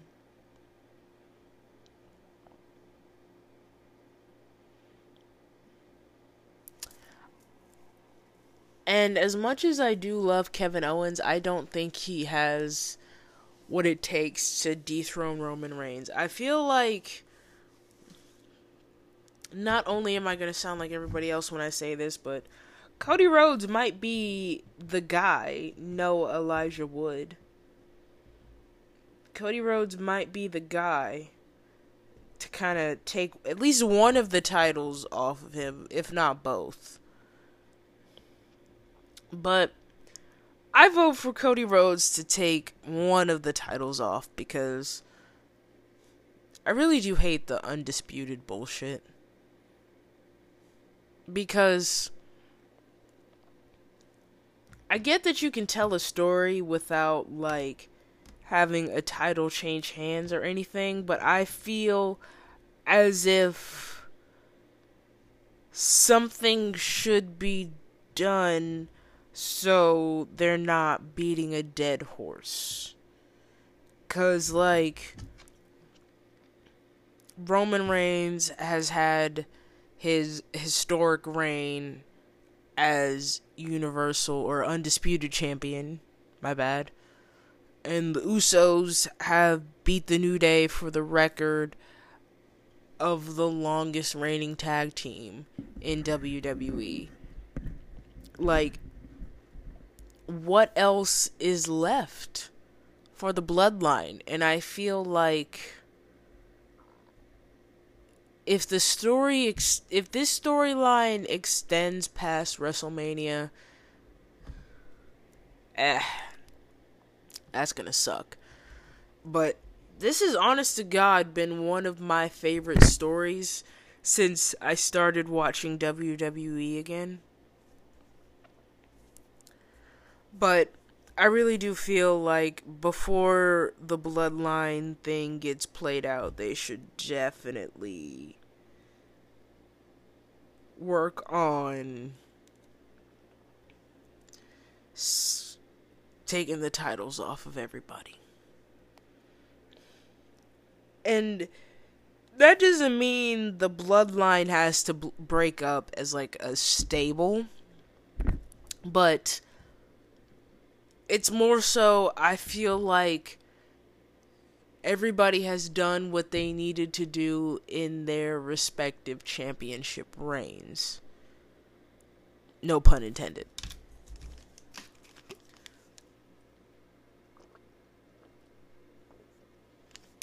And I would not be shocked if one night it was Cody Rhodes versus Roman Reigns or and the other night was Kevin Owens versus Roman Reigns, but if we're being realistic, again, considering that WrestleMania is in Hollywood, they're setting up John Cena versus Roman Reigns or The Rock versus Roman Reigns.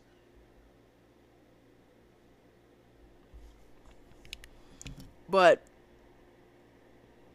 if we want matches that make sense, Kevin Owens versus Roman Reigns on one night, Cody Rhodes versus Roman Reigns on another night because if The Rock and John Cena are not involved in the Royal Rumble, Cody Rhodes is coming back and winning the whole damn thing. And that's kind of justifiable. I would not be upset if Cody Rhodes won the won the Royal Rumble because he's been out since Hell in a Cell since he fucked up his titty. So he at least deserves something for being out for so long. So it wouldn't surprise me if he won the Royal Rumble. Like if not Cody, Kevin Owens, or Karrion Kross. I don't think Karrion Kross is realistically going to win the Royal Rumble, but he's my if I were Triple H pick.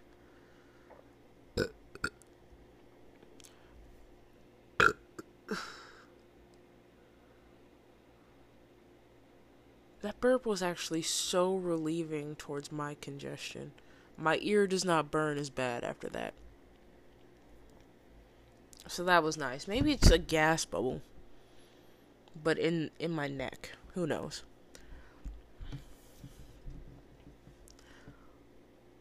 Um I am definitely here for Becky and Bayley having a feud. And I just want to say while I'm on the topic of Becky and Bayley, RIP to the idea that once was the four horsewomen versus the four horsewomen. Because if you don't know, four horsewomen of NXT Becky, Sasha, Bayley, Charlotte. Damn. Charlotte's been out so long, I forgot about her. I don't see Charlotte winning the Women's Royal Rumble. I see her making a return, but not winning because before I get into the four horsewomen thing, as much as I don't want Charlotte to win the Royal Rumble, I feel like she might because that means they're setting up they're setting up Charlotte to get her rematch at WrestleMania. Cuz if we forget Ronda beat Charlotte for the title so Charlotte could go get married. So they have unfinished business, which I feel like Charlotte winning the Royal Rumble would definitely be them having unfinished business. Like they're going to settle shit at WrestleMania, which I don't want to happen. I would prefer I would prefer Charlotte return prior to the Royal Rumble and handle her unfinished business with Ronda in a one-on-one match at the pay-per-view versus having Charlotte win the Royal Rumble as a whole cuz Rhea Ripley seems like the most realistic favorite to win the Royal Rumble in my opinion. That could just be my me standing on my own soapbox for Royal for Rhea Ripley to win the Royal Rumble, but I don't care. Because based off what I've seen, if we've been watching the same Monday Night Raw the past few weeks, she's definitely a number one contender for a Royal Rumble winner.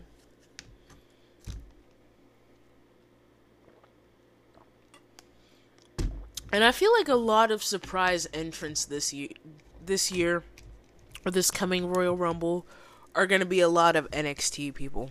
I feel like it's going to be majority NXT people because I feel like bringing back alumni alumni is played out at this point. So I'm kind of excited to see what Royal Rumble is going to look like under Triple H. But back to the four horsewomen.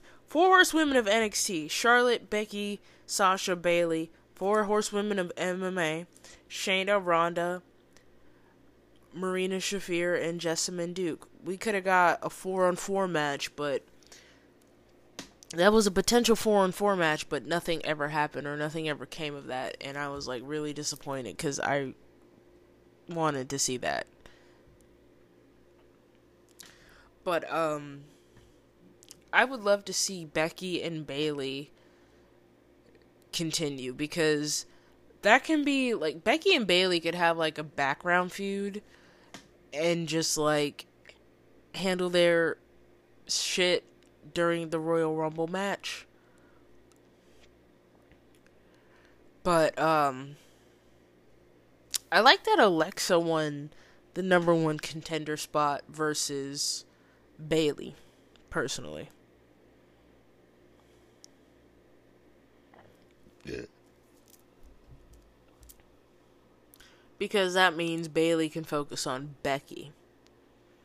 And they can build to their match at the Royal Rumble or just handle their shit in the Royal Rumble match. Because I feel like that's what it's leading to.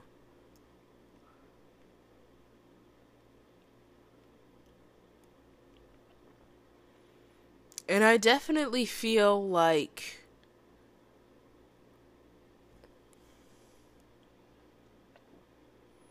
I'm kind of putting this theory together as I'm saying it because it already makes sense to me in my head, but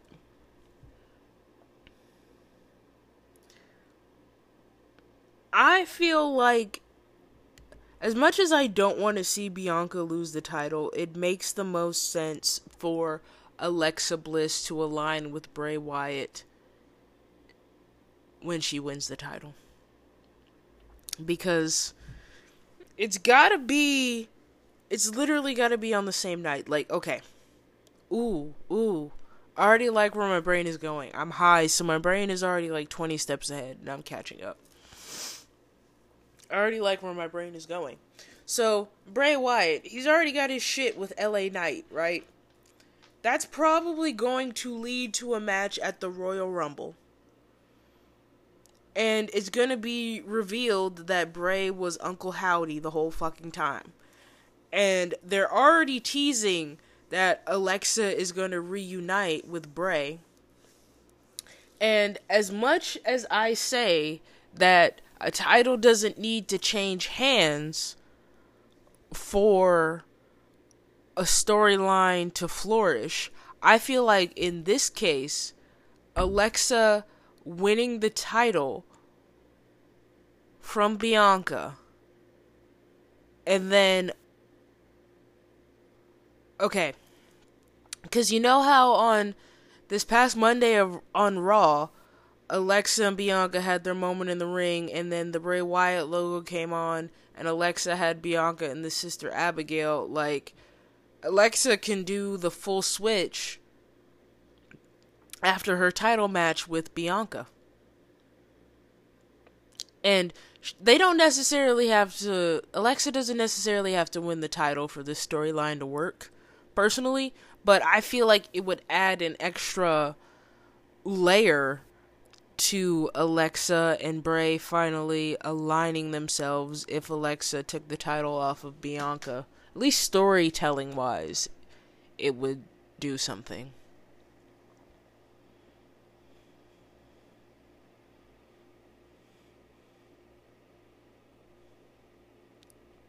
Mm, hmm Yeah, no, I like the idea because if we get LA Knight and Bray Wyatt at Royal Rumble, Bray is gonna win.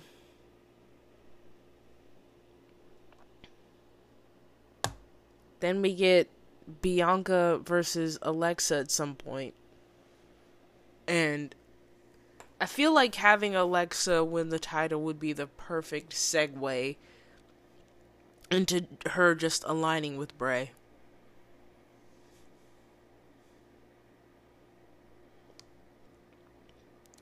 Now, if we're circling back to the tag title contendership, I forgot I wrote the note here that I love the idea of Johnny Gargano and Dexter Lumis as a tag team.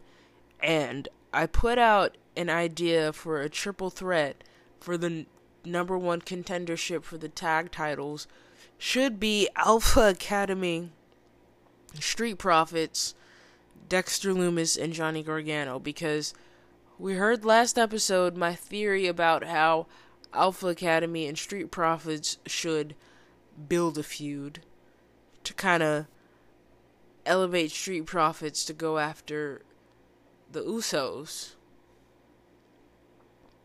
But I actually want to see that triple threat. I'm not really booking as much as they should hire me to be a booker because these are good matches. But um Alpha Academy, Street Profits, and Dexter Lumis, Johnny Gargano for the number one contendership would fucking slap. Or it would go off, because nothing slaps but music. Either way, I would love to see that triple threat. Whether it's for the number one contendership or not, I would love to see that triple threat. I feel like Dexter Lumis and Johnny Gargano could be a strong tag team. For real.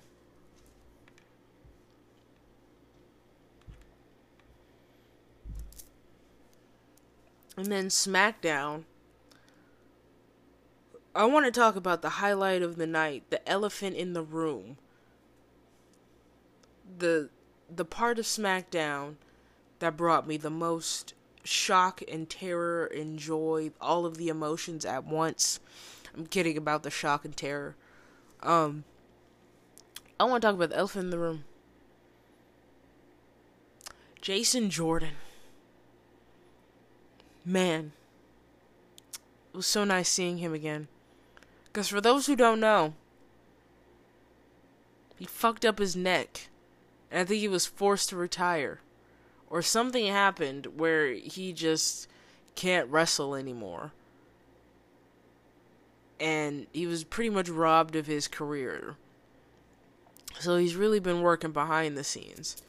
But um still the the number one dad thing that was that it had to have been one of the most chaotic storylines ever in WWE. And the callback. The callback to it was fucking phenomenal. Immaculate.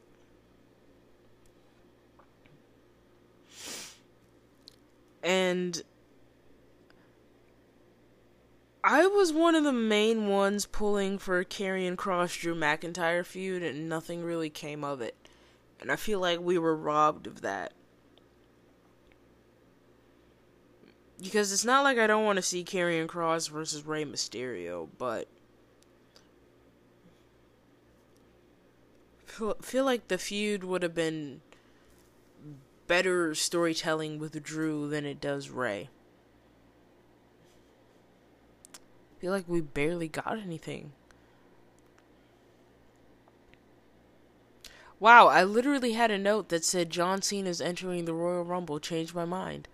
Why else would he be on the last SmackDown of 2022? I feel like I don't have to elaborate further on that one. And then for the WWE returns that I did for the YouTube channel, I watched WWE's compilation of all of their returns this year. And Bray Wyatt was wearing the fucking Uncle Howdy mask when he returned. So, he's gotta be Uncle Howdy. He has to be Uncle Howdy. If it's not Bo Dallas, it's Bray. He was wearing the mask. Was that SummerSlam that he came back? I can't remember at this point. Wow, the brownie has definitely kicked in. And it helps that we're like coming towards the end of the episode. Not yet, because I still got I still got to go over my WrestleMania predict- predictions and my matches of the week.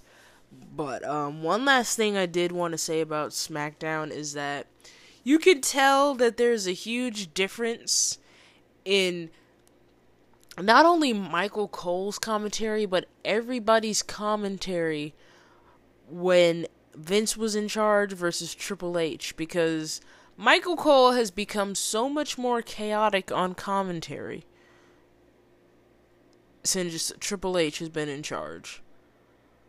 I don't remember ex- I don't remember exactly what he said or if he said anything specific, but it's just you can hear the difference in his voice he's having a lot more fun, and you can tell. But um, some early WrestleMania predictions if they don't happen at Royal Rumble or Elimination Chamber, because I'm just gonna say off tops, if we aren't leading to either Kevin Owens versus Sami Zayn or Sami realigning himself with Kevin and facing the Usos for the tag titles. Because much like Roman can fight on both nights, the Usos can fight on both nights. So they can fight the Street Profits one night and then fight Kevin and Sami another night if Kevin and Sami don't end up fighting each other. But I feel like some seeds are being planted to close out this storyline. I feel like this all of this is to end at WrestleMania. Cuz Royal Rumble is too soon to end it all.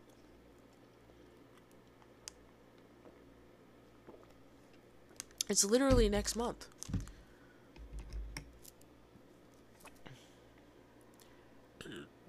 And then Rhea Ripley versus whoever is Raw Women's Champion by WrestleMania. Because shit can change between now and then. Because Rhea is winning the Women's Royal Rumble for sure. But then you have Elimination Chamber to worry about. And then titles can change hands on Raw at any given moment, any given night. You never fucking know.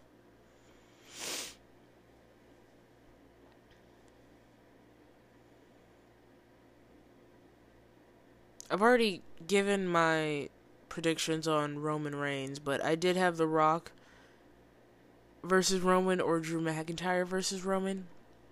But I feel like Cody Rhodes again makes the most sense. If not The Rock. And of course, John Cena is going to be involved in WrestleMania in some way if it's not fighting. If it's not having a match, he's definitely going to be involved in some way.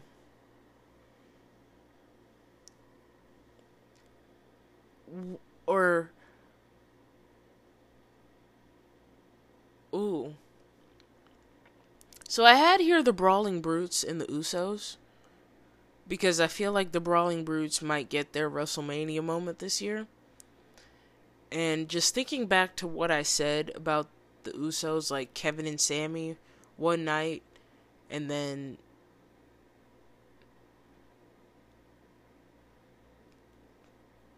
Damn, this edible is fucking dog walking my ass.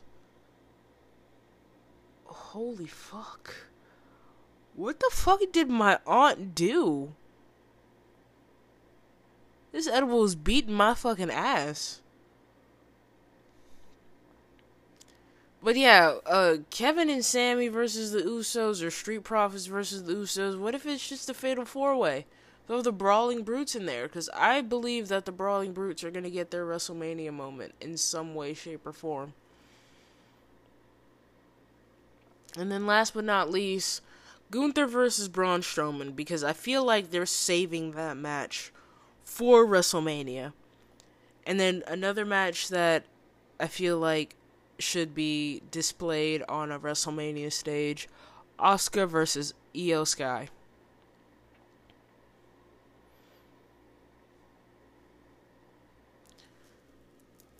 And then my matches of the week.